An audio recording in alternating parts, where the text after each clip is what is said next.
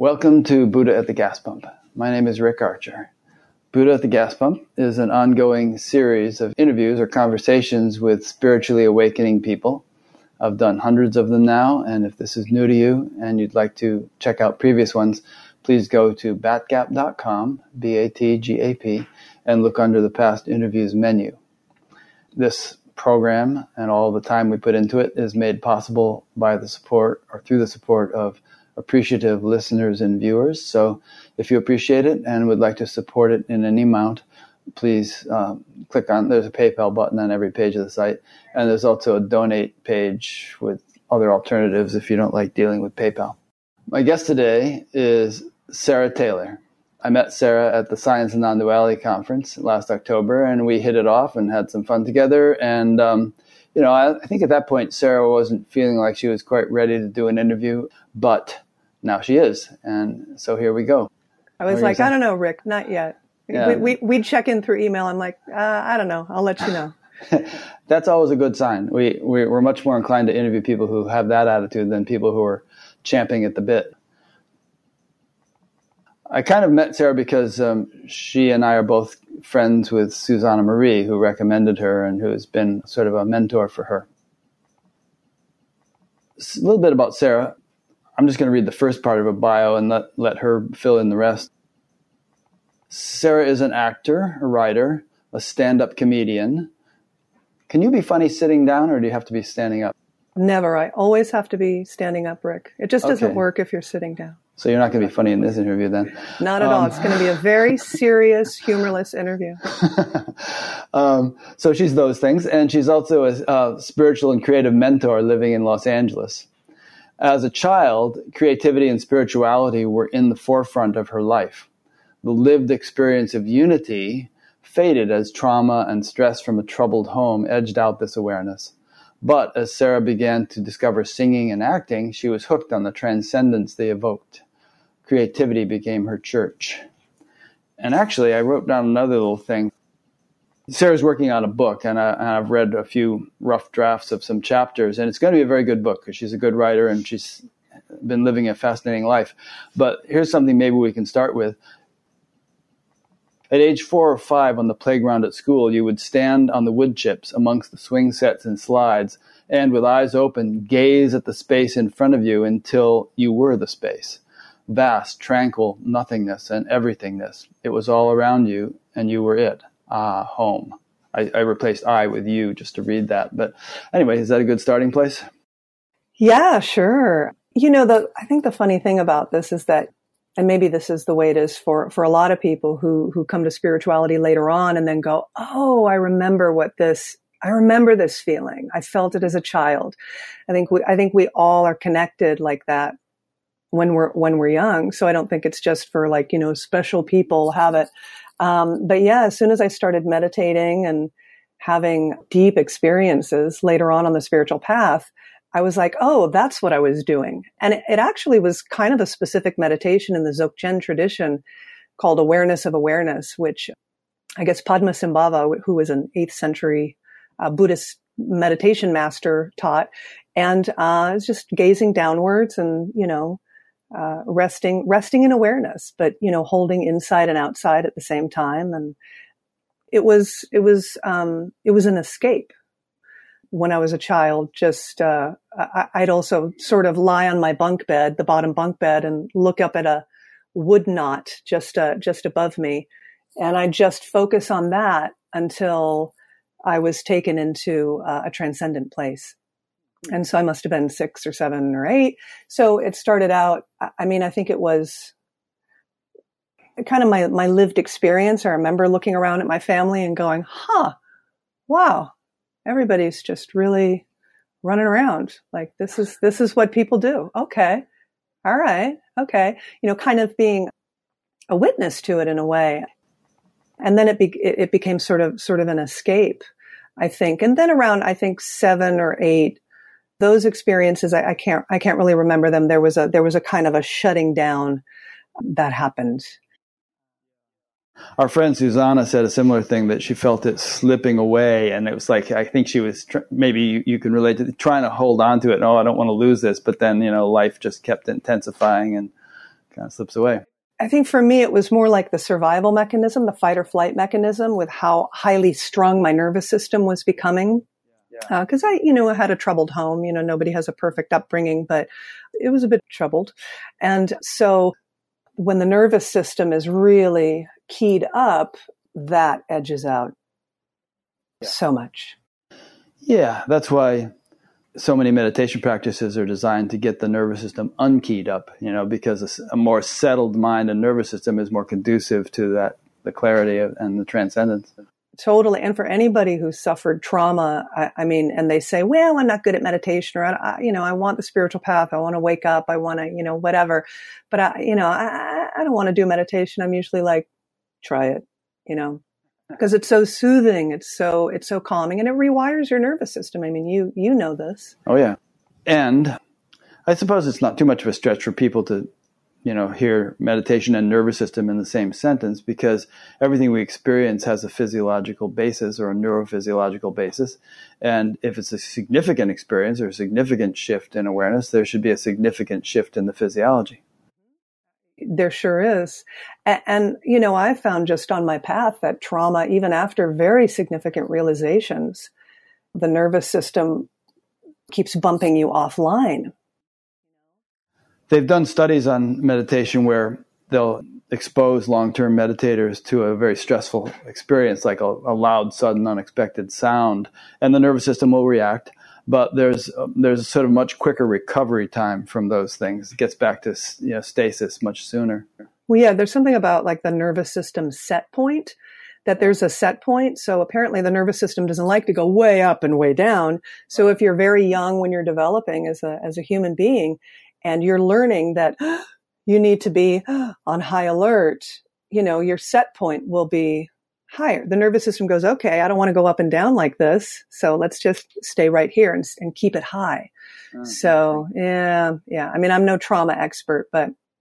Well, I, I think that's true. I mean, that's part of the, the deal with PTSD. You know, it just, there's been so much excitation or agitation or, or trauma. The nervous system gets habituated to functioning that way. You know, the, the fight, the fight flight response, which is supposed to be a momentary thing that's important in a, saber-toothed tiger incident, but you know, if it happens often enough, it exactly. gets it becomes the norm. Yeah, yeah, exactly. But the bright side of this discussion is that no, no matter how much of that has been piled on through through stressful incidents, uh, it can all be unwound and deconditioned, and we can get back to a very beautiful style of physiological functioning. And, and that too has research on it. They're doing they do research on PTSD sufferers and so on, and so on. The nervous system can heal, the body can heal, you know, the mind heals, the brain heals, new neural pathways develop, and awakening helps that. My God. I mean, I didn't get in this with like, I want to, I want to wake up. I mean, I just wanted to sleep better at night. I, you know, I had anxiety. I was, I mm-hmm. was a very anxious person. Uh, and uh, I had stage fright, but yet I loved performing. And so it was this push pull of like, well, I love doing this, but it, you know, I kind of throw up before I do it. Gee, is that normal? So yeah, so I was just like, oh, I guess I'll learn, I'll learn meditation. And then I, I got way more than I bargained for. So.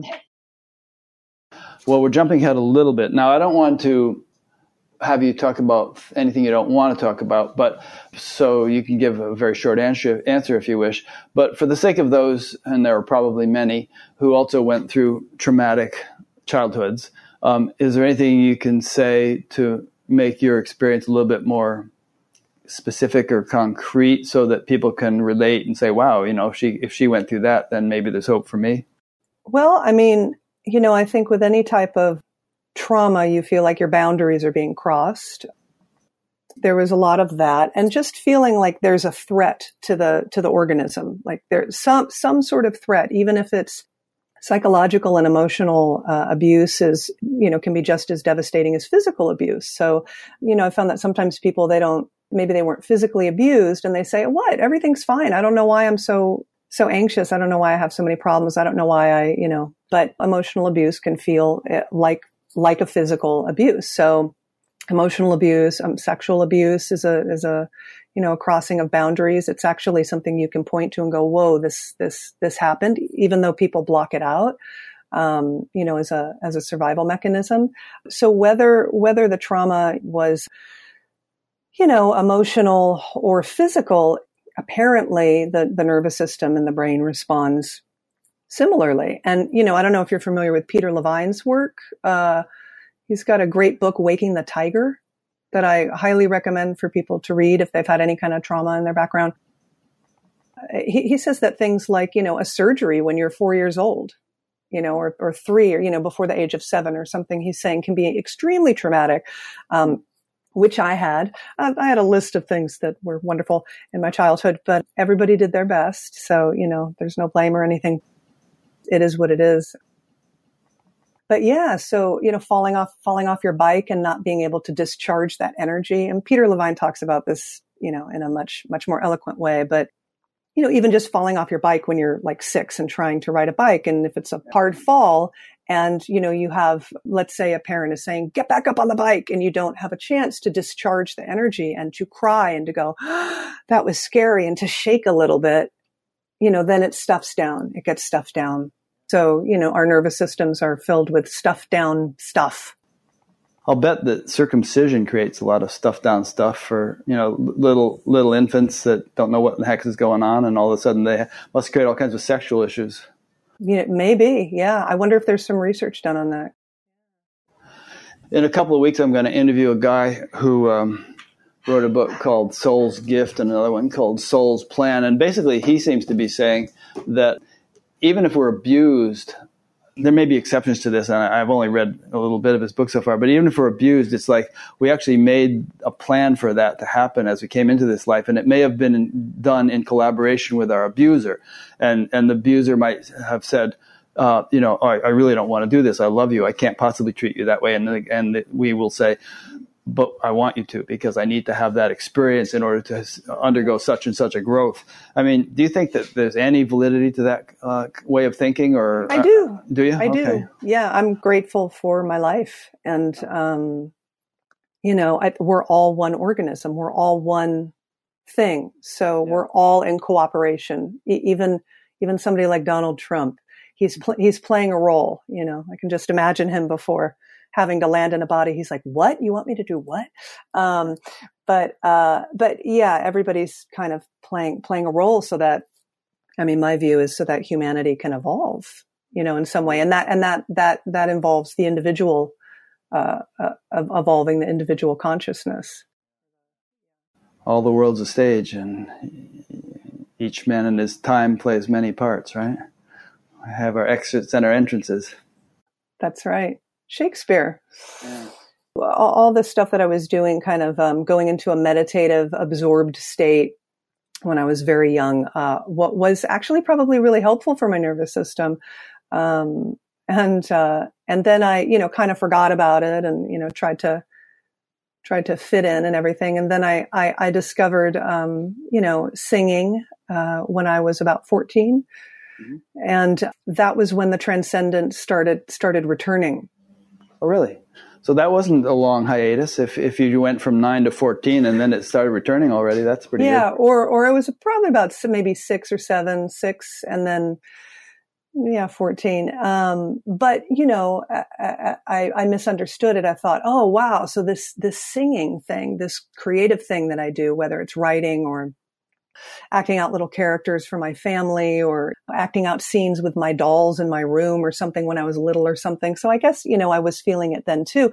There was a, a stillness and a, um, a spaciousness and an interconnectedness and a, and a peace that would, that would, that would descend. So that, that kind of hooked me, you know, I, I, it was very pronounced when I was 14 and when I began singing. I mean, music really, really can do that to all of us. But you know, I, I got I got hooked on it. I was like, oh well, I got to keep doing this. And then I discovered acting, and so performing gave me that doorway into uh, presence uh, and uh, peace and interconnectedness. Yeah, but you did go through quite a period, it seems, of, of dependent upon antidepressants and you were drinking and all kinds of stuff happened. So, I mean, let's touch on that a little bit without belaboring it too much. Yeah, yeah. I mean, um, yeah, when I found found performing, it, it, was it was a really exhilarating time. But again, I you know I misunderstood it and was like, oh great, I got to keep doing this thing so I can feel that way. Mm. Um, I went to a college for the arts. I went to American Conservatory Theater in San Francisco, and then went to California Institute of the Arts. I got a degree in in, in acting, which makes you lots of money. But I had developed, I developed this identity of Sarah the actor, Sarah the performer, because that, that was the only time I really felt connected to everything, alive, you know, you get it. Um, so, so what happened upon graduation, you know, every, every college graduate goes through a tough time. Uh, I was no different, but, you know, graduating from an art school, looking back now, that identity was starting to be seen through, you know, and, and like it, it, it wasn't fitting. I was trying to do the Hollywood thing and getting an agent and going on auditions and, and I was like, wow, why doesn't this feel the way it, it did when I was, you know, acting and performing and, and why does this feel different? Well, you know, cause now you're supposed to go make a, make a living at it. But there was also something about knowing what I am beyond that, that I think was starting to dawn and I, I uh, went to massage school so that I could learn, you know, a trade so that I could support myself. And so I, I, it was in massage school where I feel like I had a, a, a the beginnings of a Kundalini awakening mm. Because energy started moving through me a lot. You know how Kundalini works. It's, it's, you know, you get very energized and, and, um, the stuff was coming to light. Um, and I fell into a really deep depression Huh. I fell into a very, very deep depression. And, um, y- you know, depression was not something new to me. I would fall into these, these, these bouts uh, of depression. When I was 15, I tried to kill myself. Mm. I took a bottle of sleeping pills and I lay on the bed and I, I did what, what I always did when I was a child, which was rest my attention on my breath. And it took me into a very still, quiet place. And I had a vision of me acting on stage and something in me said, get off the bed, don't die, because you go do this, go do this thing. So you, you got up and went and vomited or something? Yeah, I, well, I went into my, you know, the living room where my parents were and I said, I have good news and bad news. I was like, the bad news is I just swallowed a bunch of sleeping pills, but the good news is I'm going to be an actress. So, and they were like, what? You know, like, what are you talking about? So, you know, but it, it was from that day I had a sort of purpose. Um, so out of that darkness came this vision and I was like, that's what I'm going to do. That's what I'm going to be. Um, so, you know, here I am just graduated from this art school and I'm in another depression but yet I didn't feel identified with the Sarah, the actress. So I felt, I felt aimless and I didn't know, uh, what to do because acting and performing had been my, my thing, my doorway into the divine. It's interesting that um, the stirring up of Kundalini would coincide with depression. Usually people experience, well, it can, it can coincide with all kinds of things, I suppose, but most often it seems like it stirs up some bliss or some Oh yeah, yeah, it sure did. Oh, okay. It sure did. Yeah. Uh, I mean, for, for a while. I mean, you know, then Kundalini visited me again in 2011 and that was a ride. But, um, but yeah, yeah, lots of bliss and lots of like energy and, uh, feeling great. Um, and then it starts kicking up all the sediment in the system. Yeah. You know, so it starts kicking up all the sediment in the system, and I fell into a depression. And so uh, I, I, went to like a like a, one of those low cost clinics because I didn't have any insurance. And, uh, they listened to me say, I'm depressed. And, um, the guy wrote down she's depressed, uh, you know, on the little piece of paper, whatever he was, you know, coming up with my diagnosis. And then I said, Oh, by the way, you know, bipolar illness runs in my family. And he went, Oh, and he just crossed it off and said bipolar too. and handed it to me and said, you need to be on this medica- medication. And, and I was very happy to have a new identity bipolar lady. That's right. so it went from actor, actor, actor lady to, oh, that's, that's what it is. That's what it is. And, you know, we know that trauma can masquerade as a lot of different physical illnesses and. You thought you were going to be like Jonathan Winters, I guess. I, may, maybe, I don't know. Uh, or Pat, Patty Duke. Who knows? You know, now there are a lot of great examples of people, people with bipolar doing wonderful things. but it, you know, it turned out to be a misdiagnosis. That wasn't that wasn't really what was what was happening. Which tells you something right there. I mean, how many millions of kids are there in this country who are on various medications because of some snap judgment so, I mean, I, and I just took that diagnosis then to another uh, psychiatrist and said, so I'm bipolar too. And, you know, I was such a good little actress. Like, I'll play that role. Please give me an identity. I need one. So yeah, the medication, um, numbed me. You know, I'm not anti-medication. I think it's helpful for people if they truly, it can get them over a hump or if they, you know, really, if, if they're destabilized without it. But yeah, I was on it for about 10 years. What kind of medication was it? there was a mood stabilizer and there were always like two different antidepressants that the shrink was trying out. I remember uh, Nothing one time when I was a teenager, when I was taking drugs, trying a tranquilizer one time just for kicks. And I thought, God, this is horrible. It's so numbing, to use your word, you know, just so flat, so blah. How can anybody stand to live like this? Yeah, and I felt tranquilized. well, I found out that one, one of the initial um, medications that they gave me. I, when I looked it up online later and it was, it, it said it's, you know, that's what it does. It tranquilizes you. So it was just like, here, kid, go, go, go sleep for a while.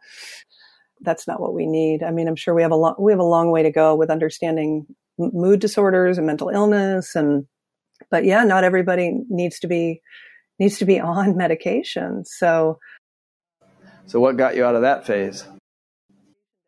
Well, I'm so grateful for, for the internet because I, you know, I just started doing research and, and going on these message boards and stuff. Facebook wasn't invented yet and just going, wow, I don't, this doesn't feel like me. All these people are having these horrible side effects from medication and, um, uh, playing around with their medication to try to get the right cocktail.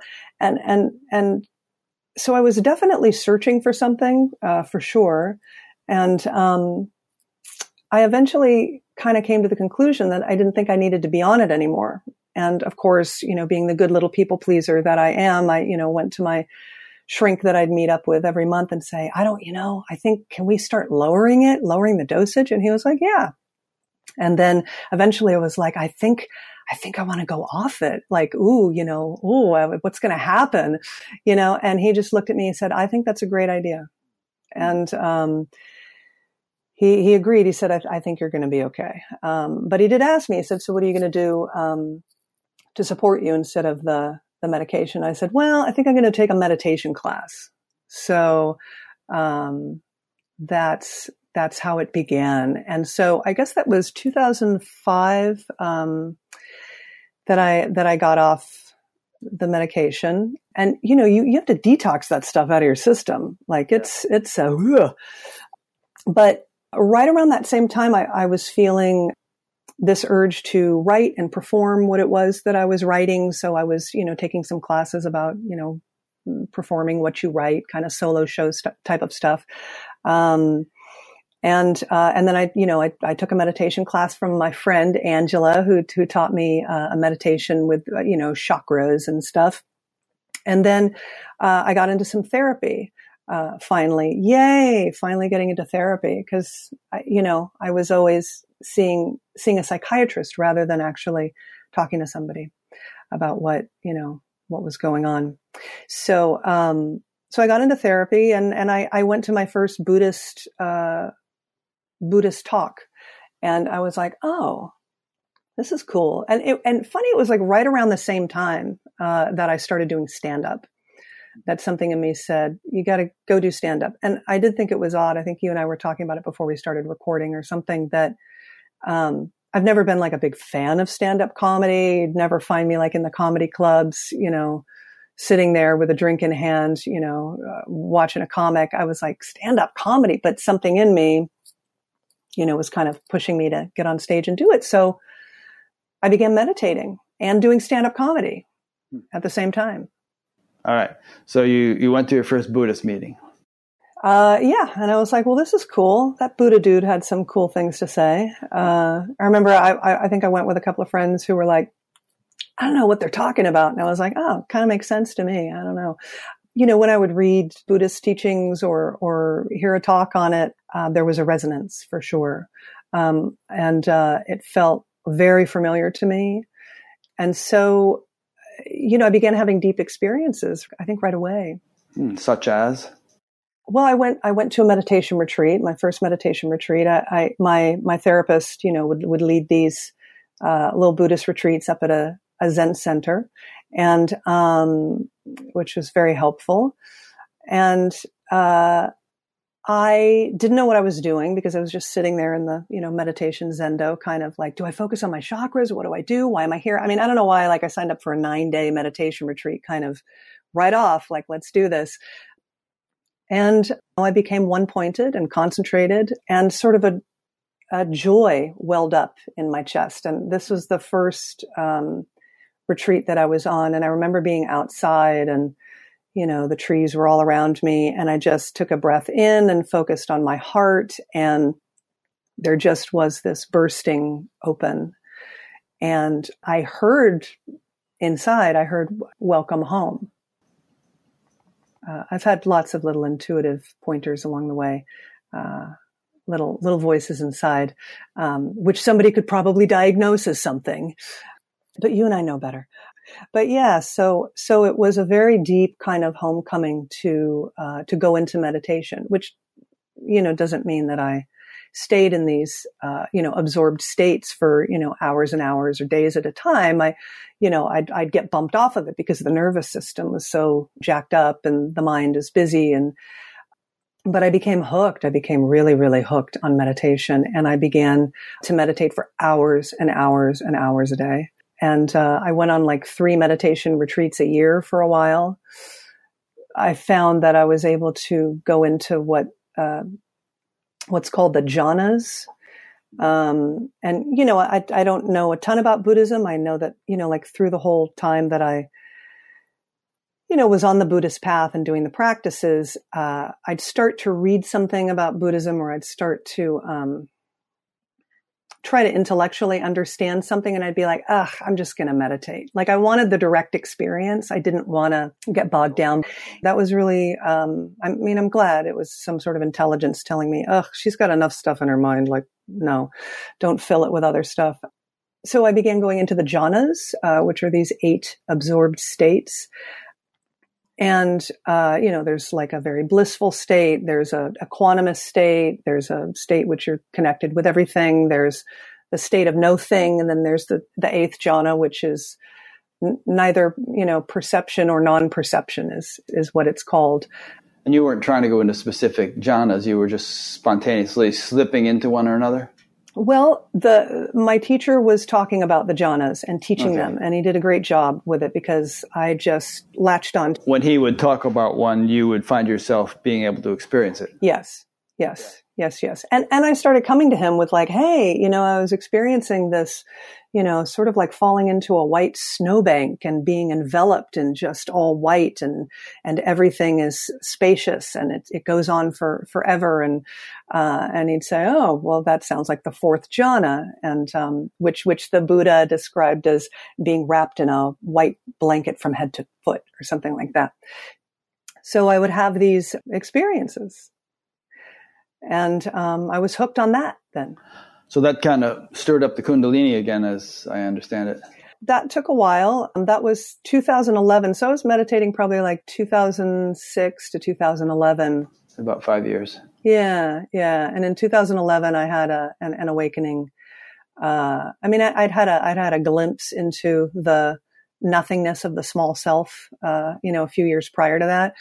Um, uh, which actually you you might enjoy hearing about this in that because uh, we were talking about comedy before in that you know was in LA traffic and I I it was like a glimpse like a foretaste you know um, of seeing that who I had taken myself to be was really just a series of roles you know like we're putting on costumes and then taking them off putting on costumes and taking them off um, that that it's fluid that there's it's not fixed it's not stable it's not permanent. And I I fell into the witness state, I guess, as, you TMers would call it, a deep, deep emptiness and uh, and a witnessing everything. And so I was just sort of this bag of emptiness, you know, going around doing comedy shows in LA, uh, and and I, and it built my my confidence at the time because I hadn't really had a had a profound shift yet, but um, it, it built my confidence in in emptiness and in presence and in being nobody because I remember sitting in the back of the comedy store and I had a bunch of shows that week, like at the Hollywood Improv and this other comedy club and, and the comedy store. And I'm sitting in the back and I'm just this bag of emptiness. And I hear uh, the host say, and ladies and gentlemen, Sarah Taylor. And somehow, you know, I was thinking to myself, what's going to happen? I'm just this bag of emptiness. And, you know, I get on stage and I grab the mic and jokes start coming out. Material starts coming out, you know, engagement with the audience comes out, you know, spontaneity. And so so I had already had a sort of emptying out uh, that occurred. I guess that was about in like 2009. Um, so then the then the Kundalini uh, mayhem ensued in in 2011, uh, which, which, happened um, as a result of a of an awakening of a, a real seeing um, that uh, that I'm made up, that the small me is made up, mm-hmm. Uh, and it was and it was a, a, a seeing of myself. It was actually visual, visual for me. And I just watched myself go down a drain and I, you know, felt this pop of just relief and expanse. And I kept banging the floor going, I'm free, I'm free. Like it was the whole, it was like fireworks, you know, it was a fireworks type of, uh, you know, shaking and crying and laughing. And the next day or two later, as I was sitting in meditation, then the Kundalini uh, erupted. And what was that like? I mean, how did it erupt? It was like a fire hose shooting up your spine. yeah, totally. You know, and luckily I just had that shift in seeing, and I think I was probably wouldn't have erupted if you hadn't had it. Yeah, right. Um, although you never know.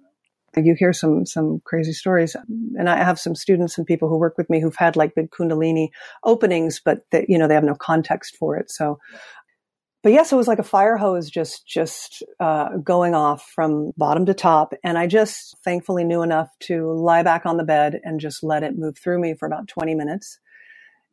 And and it was you know every dark thought I'd ever thought, every uh, self harming thought, every you know I, I'm worthless, it's awful, life sucks, I'm I'm a piece of shit. Can we swear? Um, sure shit. Um, and, and, and I just lay back on the bed and just, it all was just, just coming out, I guess, or coming through. And then the next day, a download through the top of my head. Let's talk about the previous point first, and then we'll get into the download. And I think it illustrates a principle which probably most people listening to this are familiar with, but it's worth mentioning, which is that you know the body is like a container or a, a an instrument through which anything is lived.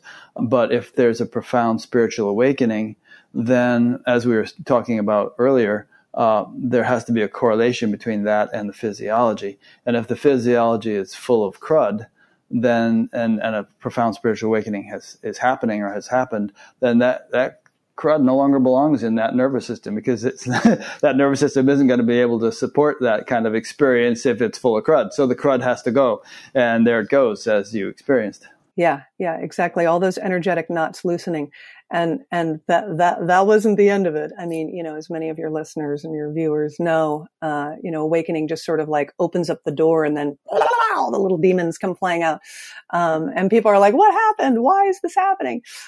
and it was you know many many years of stuff ri- rising to the surface it was at that time that that I you know I went to my teacher and I said hey you know I'm I'm wanting to talk about you know the the abuse and the trauma that I've experienced. And I remember him saying what why? You've just had this profound realization. So he he didn't really get it at first. Who knows why? But I sort of floundered for for a few years because there was so much dark material coming forward, and so I got into therapy. So as that dark material was coming forward, um, did the witness state or the whatever you want to call it abide or persist, and thereby give you the sort of stability to handle all that that was coming not, Not always. I mean, it was back and forth. It was the I got it, I lost it, I got it, I lost it, I got it, I lost it thing. which also is indicative of a culturing of the nervous system, you know, because the nervous system can't just go from A to Z and snap on and be sustaining it. It has to sort of, and it tends to purify in waves. So there's a wave of purification and then integration of that and then a wave of purification and that can go, that, that cycle can repeat for a long time. It, and it repeats and people always say like, I just went through this why am I back here again? Yeah. But, but you know, you just, it's a spiral. You just keep going deeper and deeper and deeper into the sediment just come, keeps coming up. Yeah. Uh, every time there's an opening, there's a, a grate, then more, more of the crap can come through. Yeah, sometimes I like to think of the, these openings or, or consciousness, if you will, as a solvent. And, um, you know, the way, let's say, water can be a solvent, you can dissolve things in it. And, and if you just have a cup then you don't have very much water, so you can't dissolve very much. But if you, as the capacity of the water increases, then more and more can be dissolved. And um, you know, if the, if the if it becomes oceanic, you can throw in dump trucks full of, of mud or something, and they're just going to get dissolved because there's enough capacity. Yeah, yeah. So something like that. So I kept saying, like, when's it all going to be dissolved? Um, you know, it was. Um, a very tough time. Um, it, you know, there was a lot, that was like 2011, 12, 13. Those were really, really, really hard years. My, my poor, my poor now husband, but th- there was chaos all around me. I, my, you know, things were falling apart. Toxic relationships were dissolving. I, you know, I, w- I was doubting what I wanted to do. You know, there's been a lot of stops and starts on my path and the, uh, the, the doer, I, you know, I couldn't kind of summon, getting back on stage and doing the grind of a stand-up comic like it just wasn't wasn't coming so i i stopped performing for about three years four years maybe i mean i just didn't i mean i had an agent so i was you know i did this nbc show that was like a web series and i did like you know some other stuff and and i remember thinking like oh do i want to do this you know what am i doing it was all seeming meaningless you know that whole stage of i had seen that you know, the small self is more or less made up. It's transparent. It's not necessarily real in a fixed sense. And so is everything else. So, um, so it was a real chaotic time. It was a, it was a divine mess, as I like to call it, in that, you know, the Kundalini was doing its thing. You know, the body would, would shake from the Kundalini and move. And, um, I would get sick a lot. The reactive patterns would recruit the kundalini energy and and you know I'd I'd I'd be in an inflamed state you know I was doubting what I was doing I didn't know where I was headed um, you know everything was changing around me so it was, it was very uh, very chaotic, but also that, you know, after that Kundalini awakening, like a day later, then there was some sort of download through the top of my head.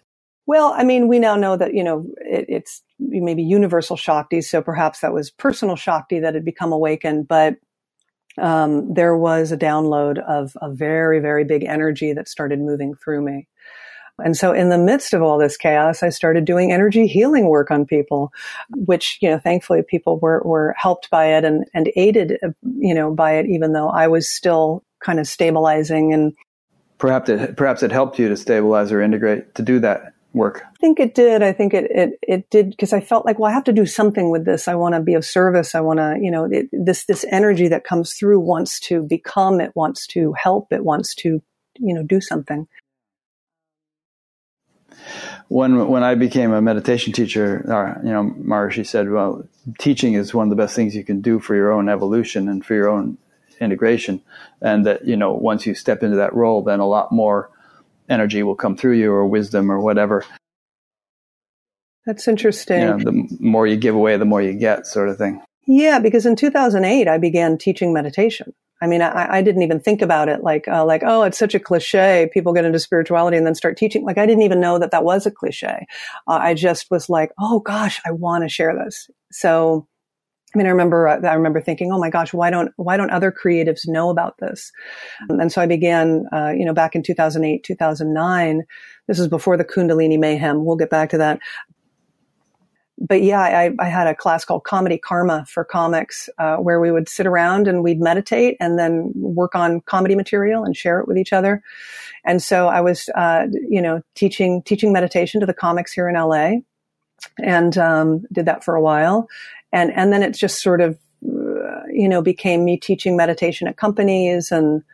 Um, you know, so a lot of the teaching that I was doing 10 years ago or eight years ago or whatever was more like, oh, you know, meditation is really going to help you with anxiety. It's going to help, you know, decrease your stress. And of course, through the years, how I teach and how I work with people, of course, has changed. I think maybe, maybe the teaching was very, you know, very, very beneficial and helped move me along. And it just always, uh, it just felt very natural. Just felt very natural. So Kundalini Mayhem. Sounds like a good name for a rock band, maybe. I know. We just thought of it. Let's do it. Can you play the guitar? no, I'm a drummer. play the drums? Oh, you're a drummer. That's yeah. right. Oh, cool. Well, I kind of badly play the guitar and the ukulele.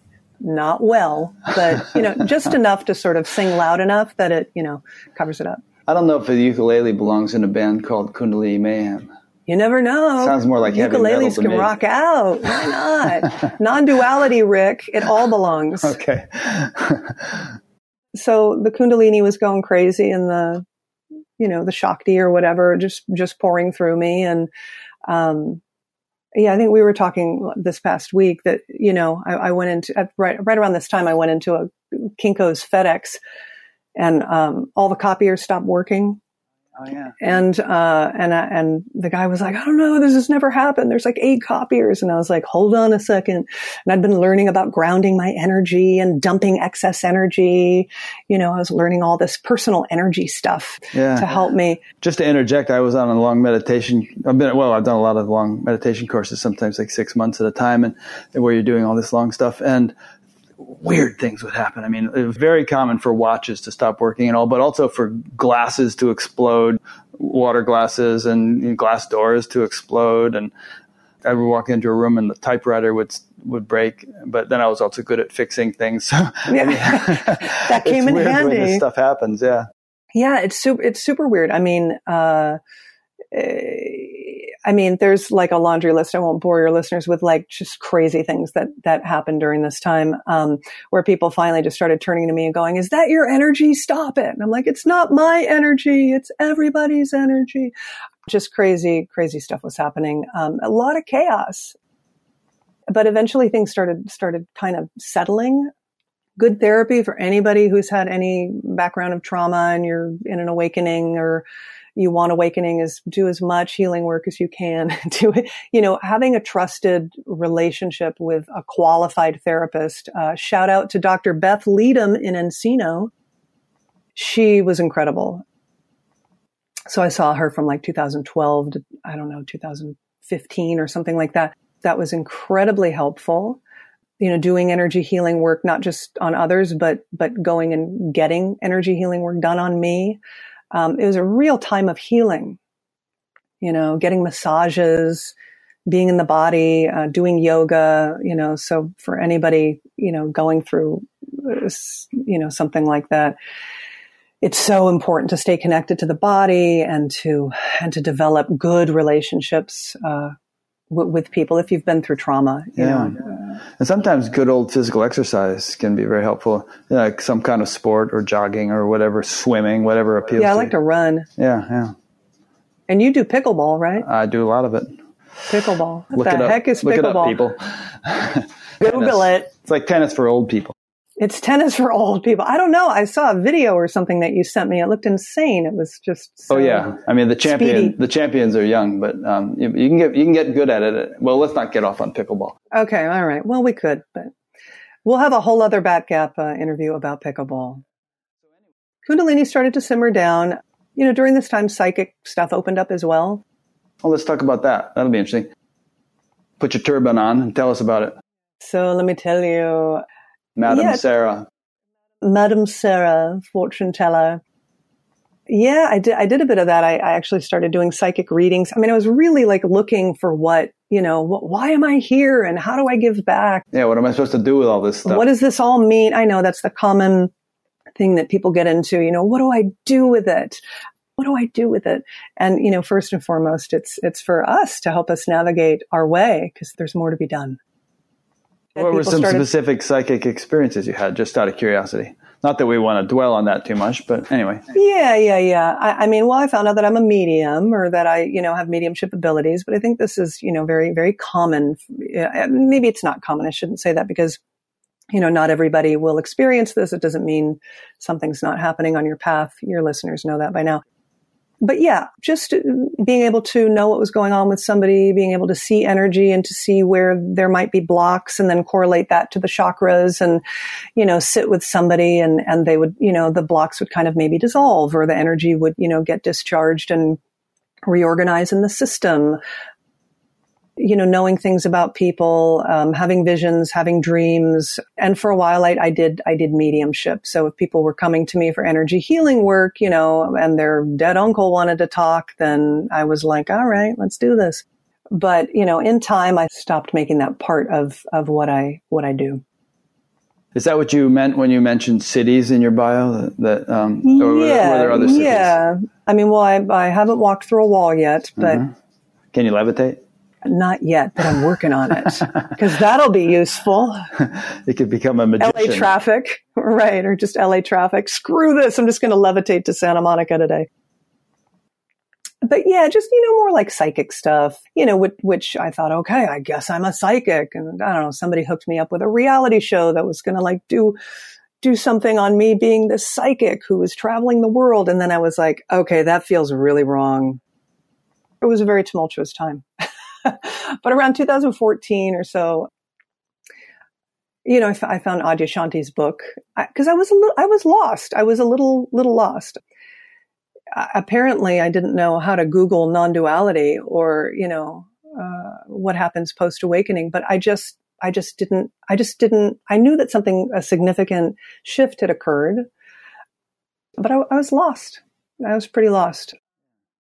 Which is an interesting point because here you were having experiences that would make many spiritual aspirants envious, if, if envy were cool to have if, if you're a spiritual aspirant. Um, and yet you were lost. And what that highlights is the value of knowledge. Um, ex- experience alone is only one leg, and you can't walk on one leg. You, you need the leg of knowledge as well. Yeah, yeah. I, I, I just wasn't finding anything that said, hey, if you've had a significant opening, or awakening, then like we were talking about, the sediment is going to rise to the surface. It's, you know, things are, are going to be in motion for a while. There's all that stillness, right? But then there's all that motion, um, of, of, of, the chaos, at, at, least on my path. And then I, and then I found Adyashanti's book, uh, The End of Your World, Uncensored Straight Talk on the Nature of Enlightenment. I think you know the guy. I think I have it on the shelf right behind me. And yeah, I, I know the guy. We've, we've eaten spaghetti before together. Yeah. And, um, and so I was like, oh, you know, and even just reading the first few pages, I sank into a deep, luminous peace and everything sort of settled down. So I, I, I feel like sometimes just being seen and acknowledged and, um, it, it is enough to, to kind of cool all that, all that energy that's in the system you know, um, I see you, relax. This is natural. This is par for the course. Nothing's wrong. It's going to be okay. It's not going to be like this forever. And so that book really, really, really helped me. And then things started stabilizing and integrating, I think, more after 2014. Thank God. Yeah. There could be more, but sounds like you've you've passed some significant milestones and you may be on cruise control now, you know? Well, I mean, th- I mean, I then had an awakening in 2016, which was far beyond the the awakenings that I'd had before. So let's talk about that in one second. I just want to, you know, as a setup for that, I just want to ask you about the previous awakening. So the previous awakening had a strong witnessing quality to it. And, you know, you kind of saw through the nature of the personal self and you weren't really making decisions. Everything was uh, kind of on autopilot, I guess. And uh, you probably felt like you weren't the actor or the doer or anything. Eh, somehow things were just action was being done spontaneously, automatically by who knows what, right? Yeah, and there was a lot of muscling too. A lot there was what? a lot of the there was a lot of like muscling too, because then then a doer would would try to I'd try to try summon to a doer. authority, yeah. Oh yeah, yeah, sure. Did yeah. you go through a seesaw phase where where there was kind of a and you, you talked about I got it, I lost it, but but was that characterized by a sense of alternating surrender and control, um, where you, on the one hand, felt like sort of the divine was really orchestrating things and you didn't want to get in the way. But on the other hand, that could lead to passivity and there needed to be some initiative. And, and there was a, a, a working out of a balance between those two different tendencies. Yeah, that, that was a, it was a confusing time because I felt very passive. I didn't feel like doing much. I, you know, and with the nature of things that I do, just being an actor and a comedian, you know, there's a lot of efforting yeah. that everybody's under the impression we, we need to be doing. We got to, we got to do the grind. We got to muscle it. We got to get out there and hustle. there was no hustle. The only doing that really felt continual was the teaching and the energy healing work. But with the, with the acting and the performing, that something in me would start to rise up and go, wait a minute and grab a hold of it and go, but, but, but I'm supposed to be doing this with my life. And then there'd be a muscling and a contracting and a kind of pushing. So there was this feeling of pushing and then a, oh, all right. When you tried to push, did you get some blowback from from nature, if you want to call it that? I mean, did you so did you get resistance or yeah? Yeah, I think, uh, you know, I got into car accidents. I had illnesses that would just lay me up for a while. So I was definitely getting the message. It reminds me of Adya's story where he was he was into this competitive bicycle racing thing, you know, and um, and then he'd have some profound awakening, and then he'd try to get back into competitive bicycle racing, and next thing you know, he'd be flat on his back for six months. Right. I, I, would have to say, got other plans that, for you, kid. Yeah, I got other plans for you, Mister that's kind of like what it was. I'd, I'd, I'd, get back on the horse and I'd start muscling the whole, I'm an actor thing, or, you know, I'm doing stand up. And then it would all collapse.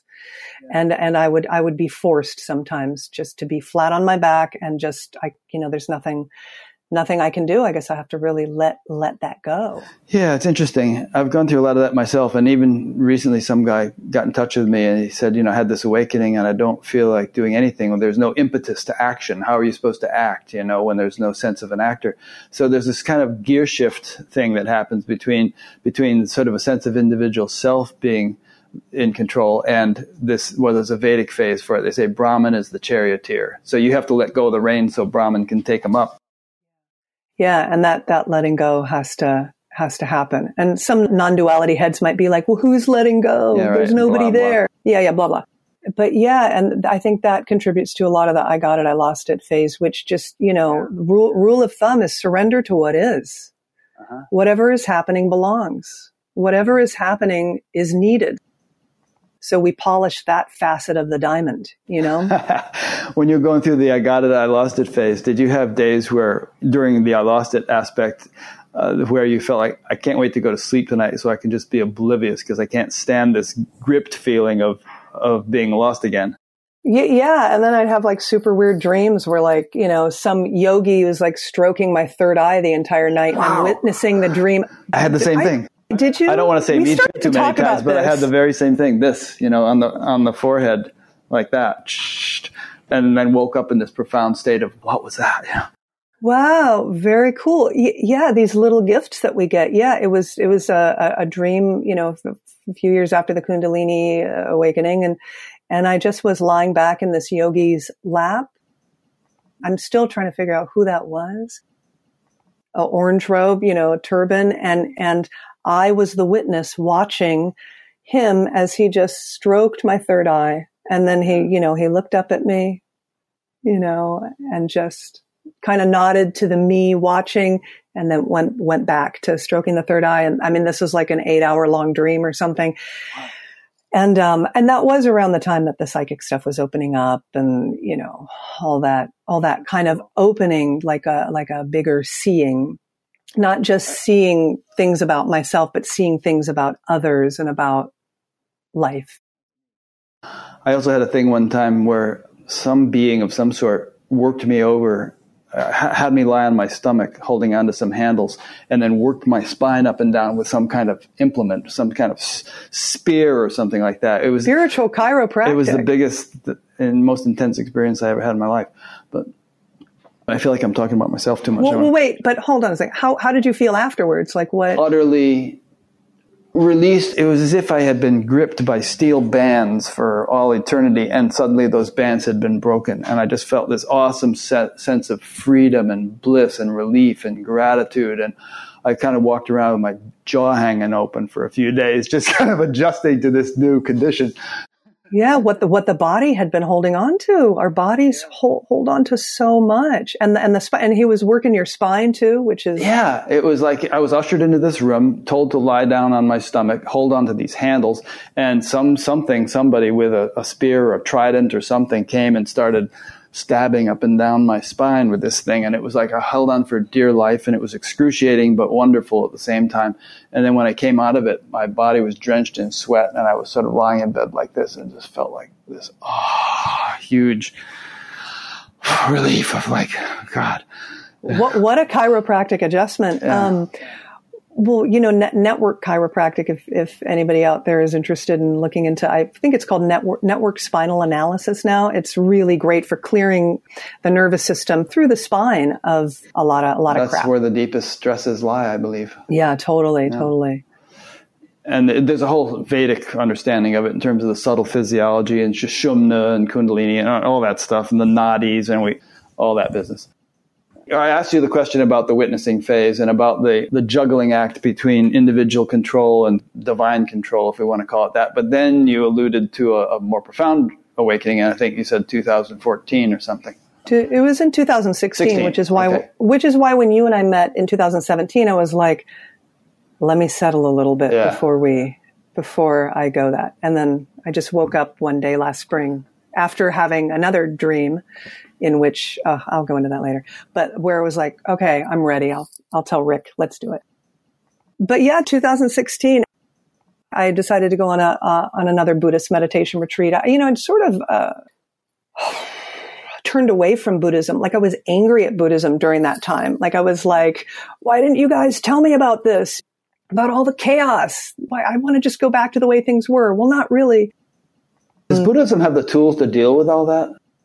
I have not had a Buddhist path, but somehow I just get the sense that they don't really know how to deal with Kundalini and psychic abilities, or maybe they do, and I just don't know enough about it. Uh, maybe they do, and we don't know enough about it. But I couldn't find anything about the energetic awakenings. The most I would get is sort of like, eh, just don't pay any attention to it you know, like, yeah, don't worry about it. And, and that's very helpful advice, you know, to not fixate on it. Don't attach to it. Don't make it a new identity. But you can't just brush special. it off. Sometimes stuff has to be but dealt with. But you can't brush it off. Yeah. yeah. yeah. You know, my, my, teacher was helpful with that, but I, you know, I needed some other type of guidance. So, I mean, during that time, I got really into just managing my personal energy. When you've been blown open so much, there is also a personal energy that we need to tend to grounding myself, you know, visualizations of being rooted to the earth, dumping energy, big breath in, you know, dumping excess energy, just this kind of managing. I kind of figured it out on my own. I sort of pieced stuff together. But yeah, so, so finally I, I was ready to, to go back to a Buddhist meditation retreat. And this one was like, you know, eight days and up at Mount Baldy Zen Center. And it was like the seventh day, I guess, you know, right towards the end, because I'm a, I like to wait till the very last minute. I'm always running late. And I was doing these, this open eye meditation, uh, you know, holding the space of the mind. So this is another Padmasambhava meditation, just, just resting in the, you know, in the space of the mind, watching whatever arises, eyes open. And, um, and I, I was, I was bugged by the perceiver, by the witness. I was like, there was a knowing that I, I am this awareness and it's in me, you could say, if it had a location. And all around me is awareness. But there's this perceiver, there's this witness that's, that's like in the way. And the witness was not awareness. The witness was something other than awareness, maybe a, a, a vantage point of some localized nature. It was a vantage point, but something shifted in that um, I saw Padmasambhava's face and I heard the perceiver is not a problem. And in that moment, everything went and dissolved. And I realized that the perceiver, the, it is the same as, as, as God, as awareness, as, as this isness. Um, and I'm sitting in the meditation zendo with a bunch of other quiet meditators and I start laughing hysterically. And, I just, you know, as soon as I left, I just wrote in my journal, I am that. I am that. And I had never heard, I'd never heard that phrase. Um, I am that. I, I get emotional thinking about it. Tuamasi. Yeah. Yeah. And I just laughed and laughed and laughed. And I mean, I could not stop laughing. It was, uh, it was hilarious and relieving. It was like the biggest cosmic joke ever. And, um, should try it in know, your next ev- stand-up routine. well, we'll see. I'm trying. I'm trying to trying to you know bring in a little more philosophical stuff um, now that I'm getting back to it. Jim Carrey would but, like yeah. to talk to you. I'd like to talk he, to him. He's really into wanna, this kind of stuff these days, you know. Yeah, yeah, he he, he is. And um, Russell Brand. Yeah, maybe we'll cross paths.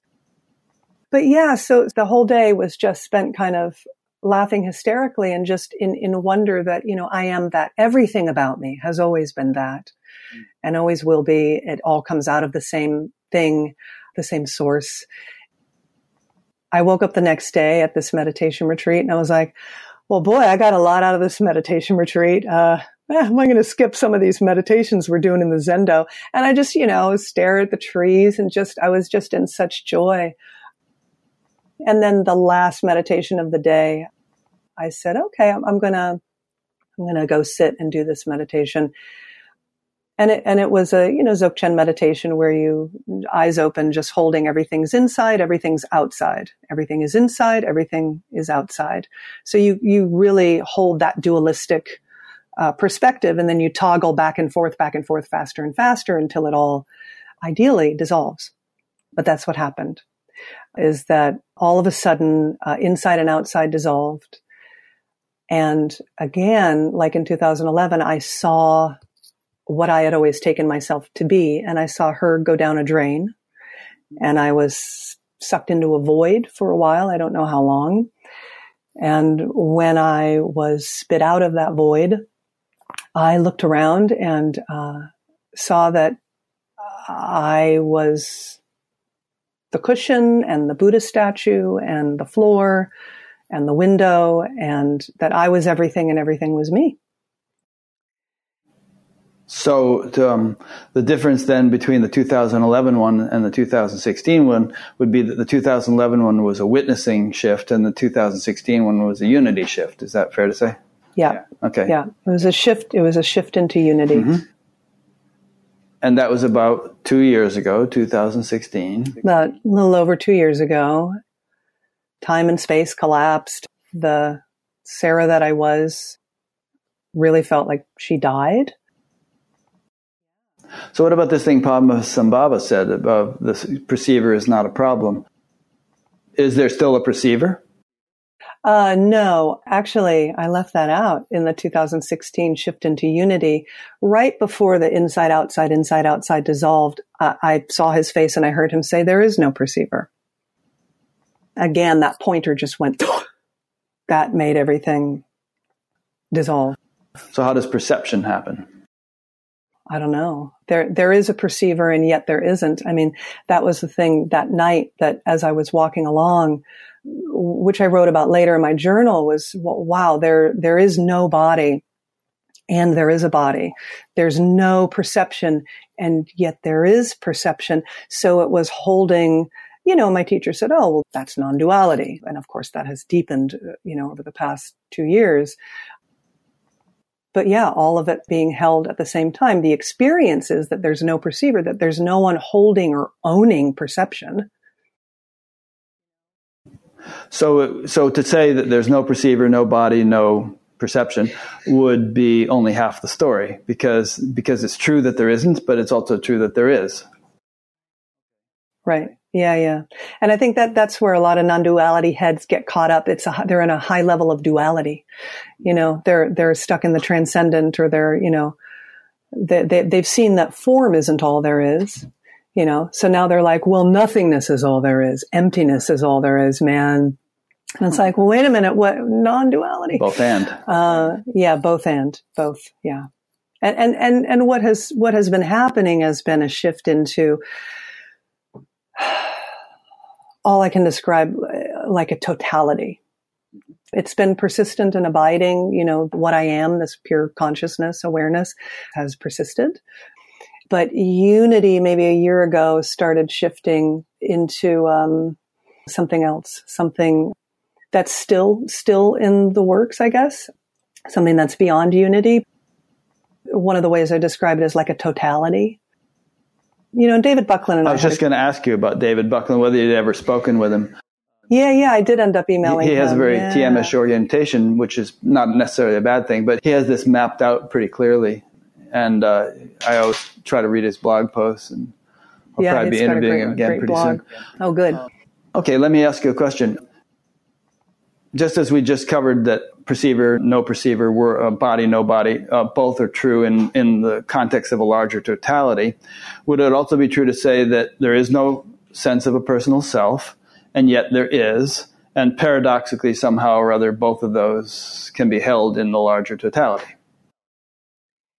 Yeah. Susanne Marie and Adyashanti gave a great interview with you. I think in the fall of 2016 was it maybe Yeah. uh, about about the falling away of the self. That is what what happens, you know, beyond unity. Uh, and I think Susanne Marie actually just had a, an interview with Renate McNay on living beyond unity, and she and I have been having a lot of conversations about it. So, um, so that'll be an interesting interview. But yeah, so I think Adyashanti calls it the falling away of the self. You know, TMers might call it Brahman consciousness. You know, I think it plays hide and seek a little bit until it falls away. But it's not like, oh, there's no body here. There's no, there's nobody here. The, the experience is that there is nobody here. And And yet I am here. There's a body and a mind, and there's Sereness that arises. Sereness arises out of nothing and then goes back into nothing, just like Rick, ari- Rickness arises out of absolute nothingness and goes back into, into this spacious potentiality. if you were to summarize your experience in three phrases, would these three, three phrases be apt? I'm everywhere, I'm nowhere, and I'm right here. Yeah. That would be part of how I'd describe it, probably. Yeah. Yeah. Uh, yeah. I sort of feel it that way myself. But I mean, I, I never quite felt resolved or settled with that conversation with Susanne and Adya because, you know, knowing them both quite well. For instance, that weekend, Adya was just getting over a terrible flu. In fact, we had to we had to postpone the interview because, and he was telling us before the interview how he you know, he was sick as a dog. He he got out of bed and basically collapsed to the floor, and you know Mukti had to help him back into bed. That wasn't happening to the tree outside the window. It was happening to this Adya guy, and there was a sense of my God, I'm really sick. You know, there is some kind of me here that is feeling this, even though presumably a deeper, perhaps even more predominant reality was there is no sickness and there is no me or anything else. But part of the package of the total experience was a, a severe flu that somebody was suffering through somehow. You know, I think this is where words really fail. There's not a lot written about Brahman consciousness. There's not a lot written about um, experiencing no self. Bernadette Roberts, right? Mm-hmm. She wrote that wrote that great book about it. Of course, it's you know her her own experience with it. So she covers that terrain quite well. And I, I think Adyashanti, I think has maybe he has hats off to her with, you know, she's informed the work that he's, he's doing now with talking about it and stuff and Susanne Marie, but nobody's denying that there isn't a body.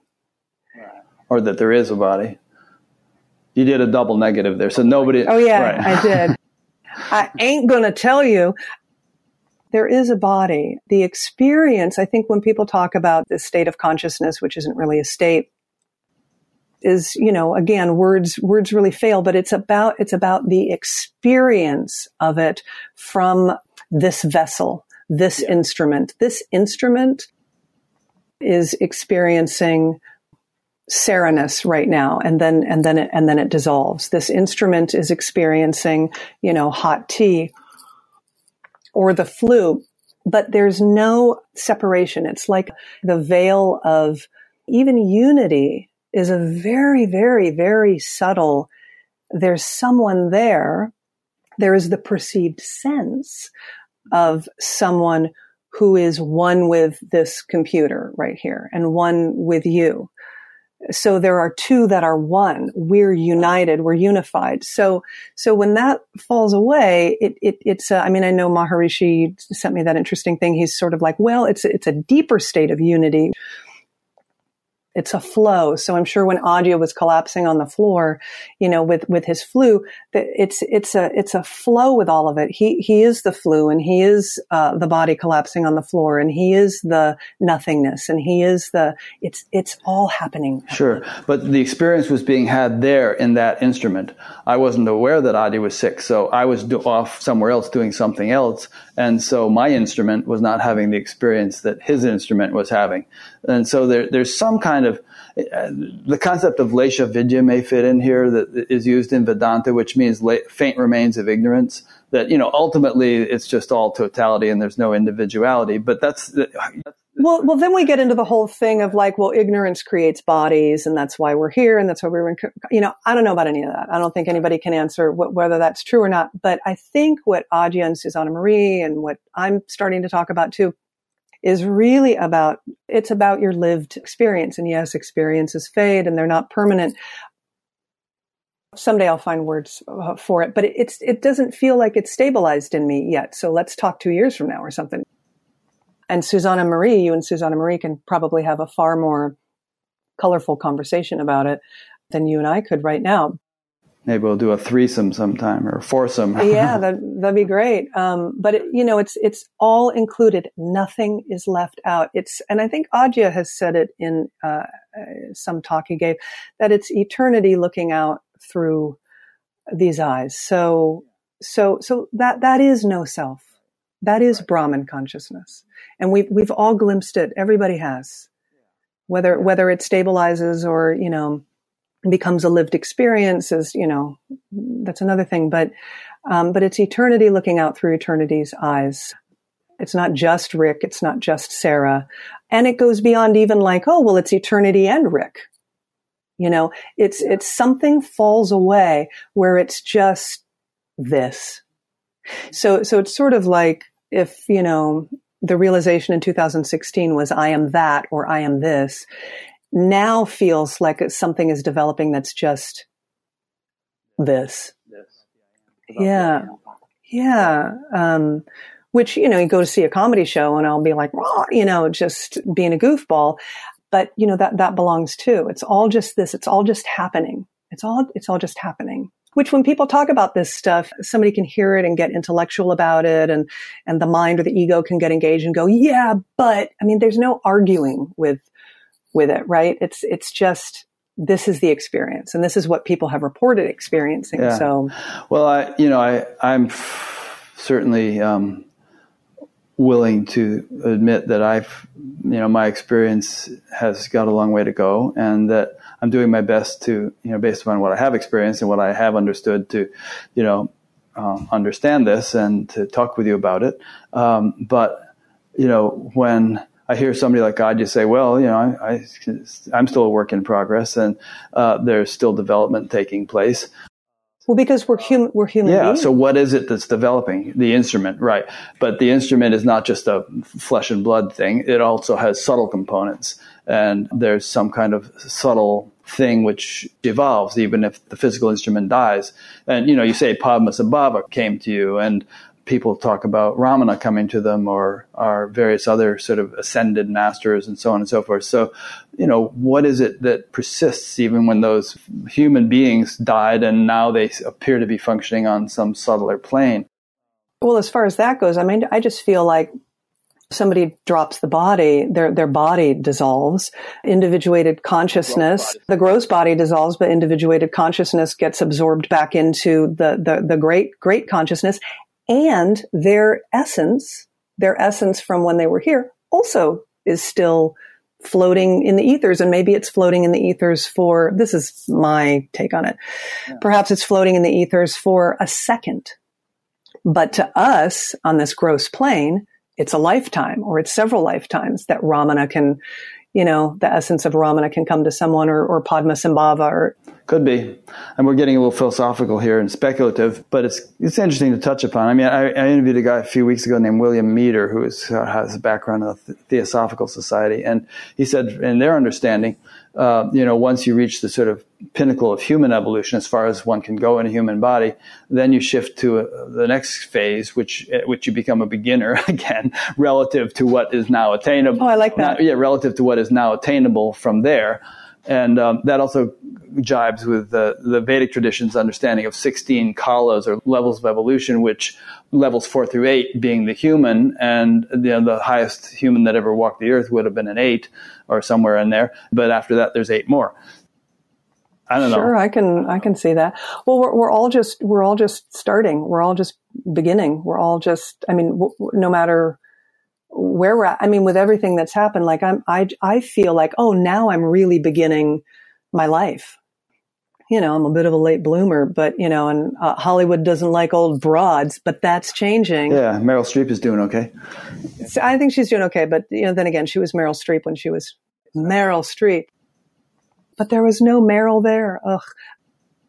But yeah, I feel like I'm starting. I'm just now just beginning. I was just telling my husband the other day, like, wow, I feel like I'm just now starting my life and just now starting to scratch the surface of what I can create as, as a comedian, as a performer, as a writer. And so I feel like I'm starting over again. And then I see all like these young comics who are just starting out and I feel like, Hey, I'm one of you. And they kind of look at me. They're like, you're a little older than me.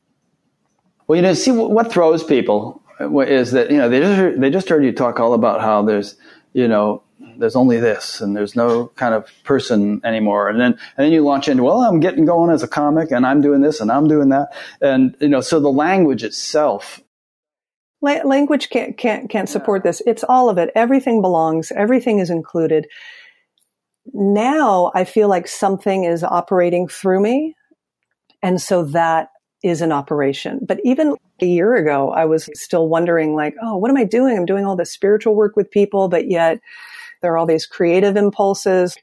On my business card, what am I relatively speaking? What am I on the relative level? What, how do you uh, move forward? But, but, you know, life sort of takes care it of it. And we, diff- we have different roles to play, different dharmas. Yeah.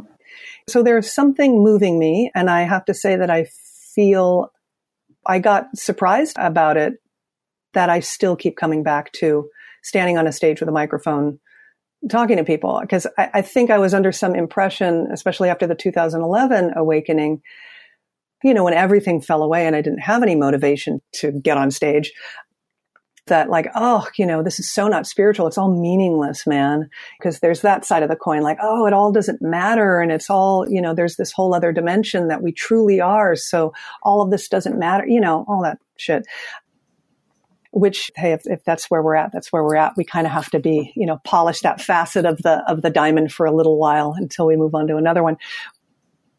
But yeah it has been surprising over the years that i keep coming back to performing because i think part of conditioning was oh that's selfish. That's for people who want attention. That's for you know who knows? Like all sorts of conditioning gets gets kicked out of the system. But then here we are this past week, I performed at a gay bar, a comedy club, and a and an alternative church. So I'm still doing this. Something is is motivating me. Sure. And I mean, if the kind of experience that has dawned in you is can be thought of as the direction in which human evolution is heading, and if we could imagine a world in which a large percentage or even a majority of people had undergone such a development, then we're still going to need airline pilots and doctors and politicians and athletes and per- performers. And, you know, people will be doing many of the same things that we do now. Um, you know, we may not, uh, there might be certain things which will become obsolete and totally inappropriate just as you know blacksmiths aren't very common anymore. Um, but nonetheless, I mean, there, you can imagine. Just as uh, you know, when you had your awakening, the physiology sort of began purifying itself. You can you can imagine a society of awakened people in which all the various professions get purified by those exactly. people. That's well put. yeah. yeah. So you can imagine a politics, for instance, that's not full of all the crap that it now is, and and uh, medicine, which is based upon a much more enlightened consciousness, and so many different things.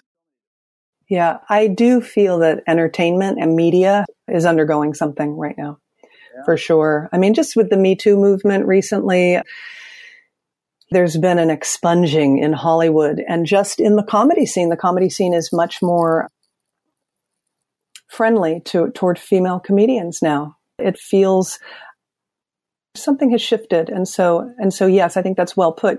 We, we, need you know wall street brokers who are awake. We need pediatricians who are and then that's how humanity as a whole evolves. I feel like we're in a new age for that in that people who would discover these aspects of reality or the nature of reality and the nature of self uh, or beyond self would then sit in a cave or or um, or sit on a pedestal and teach, and that's all they do, or you know, which was entirely appropriate. It's entirely, and it's still appropriate if that's what somebody is doing now. But I'm noticing that more and more people. I mean, there are. I, I have people coming to me who work in all areas of life who have had awakening experiences and profound ones through near death experience or um, an ayahuasca journey or something or childbirth. And they're, you know, like a producer in Hollywood, an actress, uh, just there's a stand-up comedian who had a, had an experience happen to her recently who like had no context for it. And I'm trying to explain it to her and she's like yeah I don't know. But something's happening. Something's happening here. I yeah, just that that's that's Buffalo Springfield and there's also something is happening that you don't know what it is do you Mr. Jones? That was oh, Dylan. yeah and, you know, I mean, a lot of times people feel like, okay, well, we have to change the system. You know, politics is, is a mess and we need to elect different people or medicine is a mess. We need to change those systems and, you know, various other things we could talk about. But really we need to change, crude way of putting it, we need to change. But the people who, the people who comprise these systems, once they change, consciousness, the, the horse will be before changes. the cart and the cart will naturally get pulled in the right direction. Consciousness needs to change so all, all this other stuff is, you know, like, oh my God, I can't believe what's happening. You know, consciousness is changing in, in individuals in different arms of the one, one thing, you know, our, all the consciousness is changing. You know, it's just not happening fast enough. You know, we want change now, but like, I think, you know, with these shifts, now I'm like, oh, okay. So this is something that's evolving over, you know, like the next hundred or 200 years. Who knows what humanity is going to look like, you know, but, but we, you know, we live these, you know, 80 or 90 year lifespans and we're like, it's not happening fast enough. Oh my God, what's going to happen? You know, uh, who, who, who knows if things are going to, going to clean up in the next 20 years, but in the next 100 or 200, um, you know, it, sure. it's going to be different. Well, you know, nature has its own timetable and, uh, I'm sure it'll happen in something faster than geologic time. It's not like the shifting of, of continents. And it seems to be accelerating. It does seem to be accelerating. And when people look at politics and everything that's happening, they're like, oh my God, it's a sign that the world is falling apart. I actually look at it from the healing perspective in that, no, this is what happens when there's enough light. Yeah. You know, the dark comes to the surface. Yeah. We're in a healing crisis that's what's happening. So everybody's, you know, like clutching their pearls and they're, you know, freaking out. But whenever we go through healing as an individual, dark matter comes to the surface. What has been unseen, what has been in the shadow comes forward into the light and we experience it again. We feel it again. It tortures us again uh, until it's sort of run its course and it sort of, sort of dissolves. And that, that's the healing process. But humanity is going through a healing process more light, more awareness is being shown on that which has been in the shadow. So suddenly people are like, what? Racism still exists? What? Misogyny? Like I thought those women were fine. It's all coming to the surface. It's a healing crisis. People are still going to be like, ah, you know, pulling their hair out about it, which doesn't mean that we should just sit there and do nothing. We've gone off on some philosophical considerations which are necessarily somewhat speculative and some you know societal or considerations about what the impact of this sort of thing might be on society. And i think that's very important actually. I mean if you are a harbinger of you, know, you and the kinds of people i interview are harbingers of uh, what is to become a larger societal trend you know, more and more and more people having these sorts of awakenings, which is, I believe, what's happening, then I think that has extremely exciting implications for our world. and for how we might end up much better off than many of us fear. So we can even talk about, you can even respond to that if you want, but then I want to bring it back to a little bit more about you. Yeah, I mean, well, it's interesting when you say that it's like everybody's like expecting some sort of miracle. You know, we need a miracle, but that is the miracle. It's just not arriving in a flash. It's arriving over time. Is that people who weren't sitting in caves meditating in the Himalayas for 70 years or something are, are, are waking up. It's, you know, it's just, it's happening. Yeah. And you know that might have been happening a thousand years ago too. I mean, Kabir was a weaver, and uh, that he had uh, that was his profession. Uh, Nisargadatta sold cigarettes. Um, so it could very well, and you know, we mainly hear about people who left an historical record of their of their teachings, but there could have been many people who didn't leave teachings because they weren't teachers and they were just you know sh- cobblers or something, and and yet they had a profound awakening. Yeah, yeah. I mean, you know, and I, I meet people who are like, oh, you know, that's kind of how I how I see things, but they don't they don't call it that. Harri Alto, what the heck? Like he just sort of like came, you know, came out of the womb like that. Yeah, he's been like this all his life. It, it, it abided. And he had that one moment where he felt like the ego closing in and the separation closing in. And he was like, whoa, how do you how, how do you guys live like this? Or I'm paraphrasing him. Maybe no, it was kind of like, like that. that. He was saying, "Yeah, I can't, I can't live like this. I mean, how do people do it?" And, and, then after about 15 minutes, it melted away again, and he was back to his usual state of bliss. Yeah. Bliss. You know what I do? I do think that it's important to to stress too is that since the awakening into unity in 2016, it's not like you know, rainbows have been shooting out of my butt and I'm like, everything's great. Excuse me, I'm swearing. I'm swearing again. Ah, shucks, you know. That would be great on stage. I know, right? But, you know, there has been more clearing just like eight months ago, seven months ago. You know, what is this, September of 2018 right now? A big chunk of something cleared from my system, but, but it felt like more of a, um, a gut, a body, a body release. Oh, that was the dream that we were talking about dreams. Yeah, I just had like early at the beginning of this year. I had just this primal fear dream. I'd never had a dream like that before. There's always a, a narrative in the dream. And, and, and often I'm aware I'm dreaming and sometimes I'm just, you know, uh, I say, just knock me out. But there was no awareness in the dream. I mean, there was awareness of, of this primal fear. It was just, there was no narrative, no story to it, just a primal fear, gripping, dream and it was completely terrifying. And I woke up and something had fallen away. Something that the body had been, had been holding. So I think the, the body continues to release long after. And stuff arises because we're in a body and, and the neural pathways are still rewiring and, and, and everything's still stabilizing and integrating. I was nervous for the interview. There were nerves in the body, which dissipated. I still feel like a, as I'm about to get on stage. It's not a problem. It's not a problem. So, so there just was this big gut release just, you know, like seven or eight months ago. And that's when I woke up and I said something felt completely different. I felt like, oh, I think I'm going to email Rick and tell him that I want to do the interview. N- not because it was like, oh, because I'm finished. I've I've completed my clearing out and I'm ready for you know.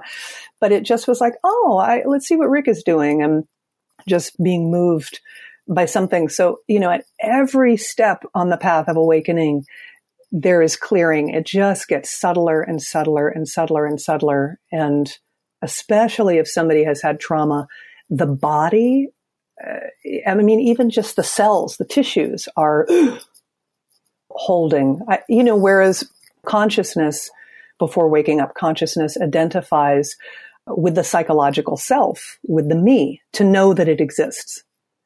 But the body identifies with uh, suffering and pleasure, to know that it exists. So if you've had a certain type of life or certain experiences in your life, your body may identify with being contracted, traumatized. So, so yeah, there are subtle, subtle clearings all along. You know, and who knows how many more there may be. You could be going through them 20 years from now or whatever. Who knows? I know that in the the Vedic tradition, it's thought that the refinement is never ending, and that if one were to if one were to live long enough, one could actually refine the physical body to become a celestial body. Uh, and there are records of people having done that supposedly. I think in Buddhist tradition there are records of people having done that as well. Yeah, the the rainbow yeah, body. and that kind of stuff might be just mythological, you know, fanciful stuff. But I don't know. But you know, from everyone I speak to, and I've spoken to hundreds, the vast majority do feel that there's going to continue, and there is continuing to be refinement and, and in many respects, not just the body, but the senses, the intellect, the the heart, um, all the all the various faculties that make us up. There there's no end to no yeah. end. Yeah.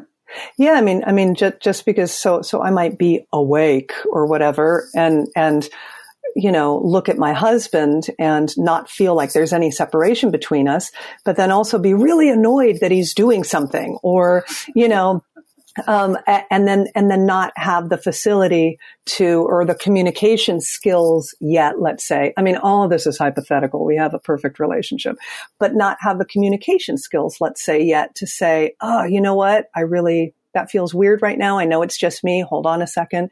You know so so we're always developing. We're always developing our communication skills. We're developing our mental and intellectual understanding of how the physical world works of how relationships work you know, so it's never ending. If you're in a body, you know, that then it, it does apply. You know, we're, we're, we're works in progress. Remember Peace Pilgrim? Did you ever read Peace Pilgrim? You know, uh, uh uh, she was this marvelous woman. Um, you, you, look up Peace Pilgrim and you find it. There's this little book that you can read, and she basically spent decades and decades wandering around the United States with nothing but the shirt on her back and a pair of well pants also and and you know just sneakers, just completely at the mercy of whatever happened. So people would pick her up, people would feed her, you know, people would give her a place to stay, or sometimes they wouldn't. But she would just keep walking around the world, and she just had a shirt on that said "Peace Pilgrim," and she was just this cosmic person, uh, who very beautiful soul. She has a very beautiful face, and um, but anyway, she had this little chart in her book about the sort of the pace of evolution. And she kind of said, you know, uh, for a long time, it just kind of goes like this, just a wavy line that doesn't go up, or maybe it's going up gradually, but it's wavy.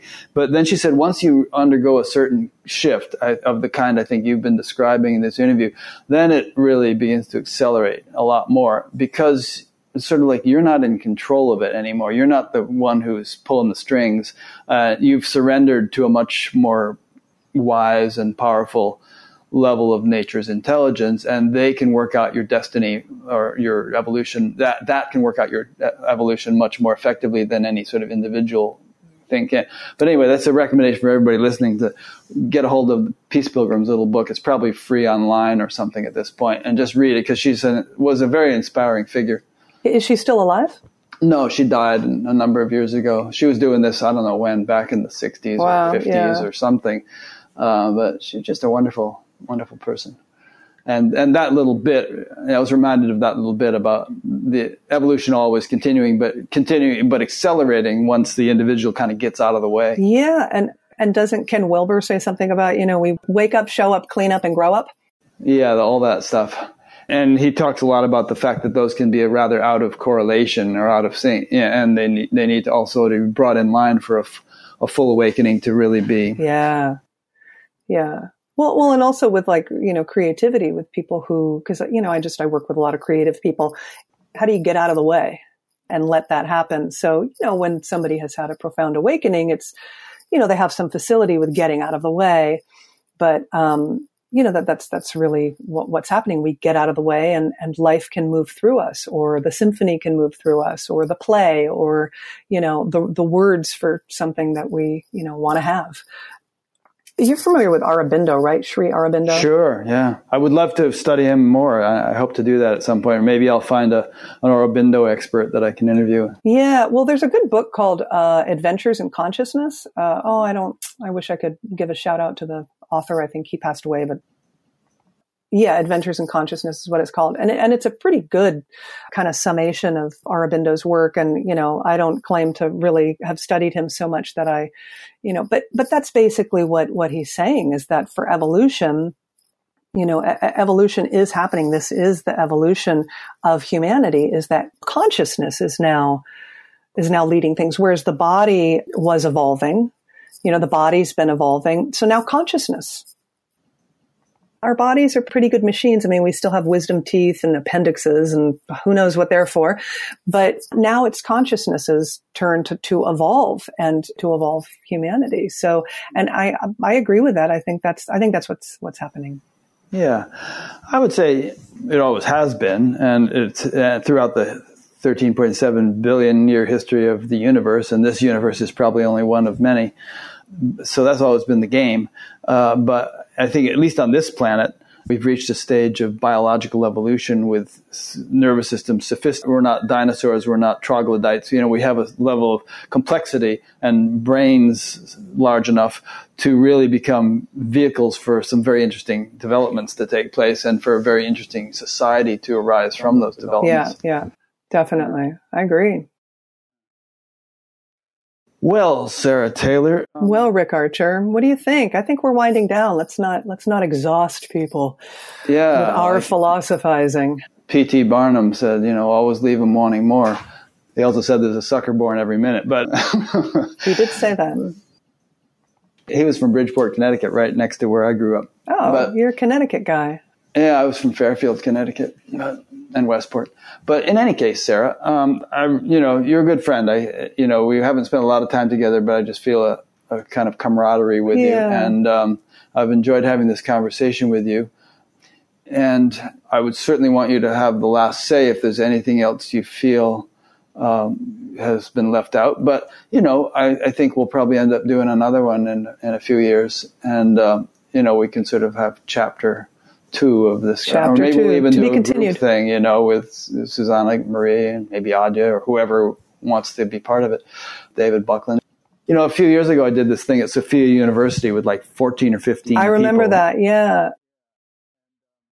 I didn't quite feel moved to do that again this year, although I could. Well, there were so many people on that panel. It was interesting. It was like this all day thing. And, and uh, I, I kind of like, maybe I'll do another one of those one of these days and you could be part of it. But it took a lot of finagling to pull that one off, and a lot of technical technical things, a lot of post production editing, and all. But I mean, and we had technical issues earlier this week. We weren't sure this was going to happen.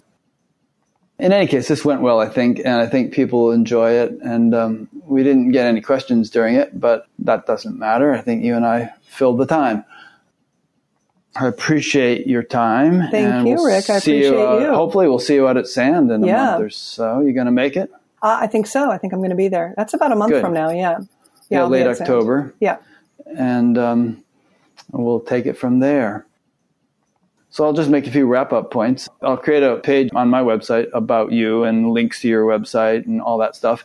I would recommend, if you haven't already done so, to create something on your website where people can be notified when your book is released, because I think it's going to be a real interesting book. And they may not want to be on your regular mailing list, but they might want to just be notified when your book gets done, whenever Okay. that's going to be. And uh, so people listening to this, go visit her website, um, sarahtaylor.com, right? Nope, sarahtaylor.org. Sarahtaylor.com is a real estate agent in Florida who fields my emails. She is so kind. Shout out to Sarah Taylor in Florida. But it's sarahtaylor.org. Whitehouse.com used to be a porn site, and uh, people would go there all the time. It's, it's whitehouse.gov that you want to go to. Well, it's it's good to know that, Rick. I'll, These I'll days, it remember sort of is a that. porn site, even if you go to whitehouse.gov. But in, in any case, with apologies to the conservatives who listen to this. I know, right? Next week is a, an old friend of mine named Steve Briggs, um, who had all kinds of interesting adventures in India for years and lived and hiked in the Himalayas and claims to have met Babaji up Oh, there. And I, I, yeah, yeah, yeah. I have his book. Yeah. I read part of it. Nice. Oh, cool. Nice. Yeah, I'm in the middle of it. Yeah, I, I see him every week when I go to play pickleball. He's up there teaching tennis, uh, where it's going to be one of these, you know, people who make Fairfield, Iowa, an interesting place to live interviews, and uh, and then the following week is this fellow I mentioned earlier who's written the book about the decisions we make before we come into this life. So stay tuned, everybody, and if you want to be notified of these interviews when they get released, subscribe on YouTube, uh, and there's some kind of extra subscription thing you can do. I've been told that makes you, make sure you get notified. and uh, also um, subscribe to our little email at, list if you want to. It's on batgap.com. You can also subscribe to the audio podcast if you like to listen while you're commuting and stuff. So thanks, Sarah. Thank you. Take care. Bye, everybody. Thanks for watching live.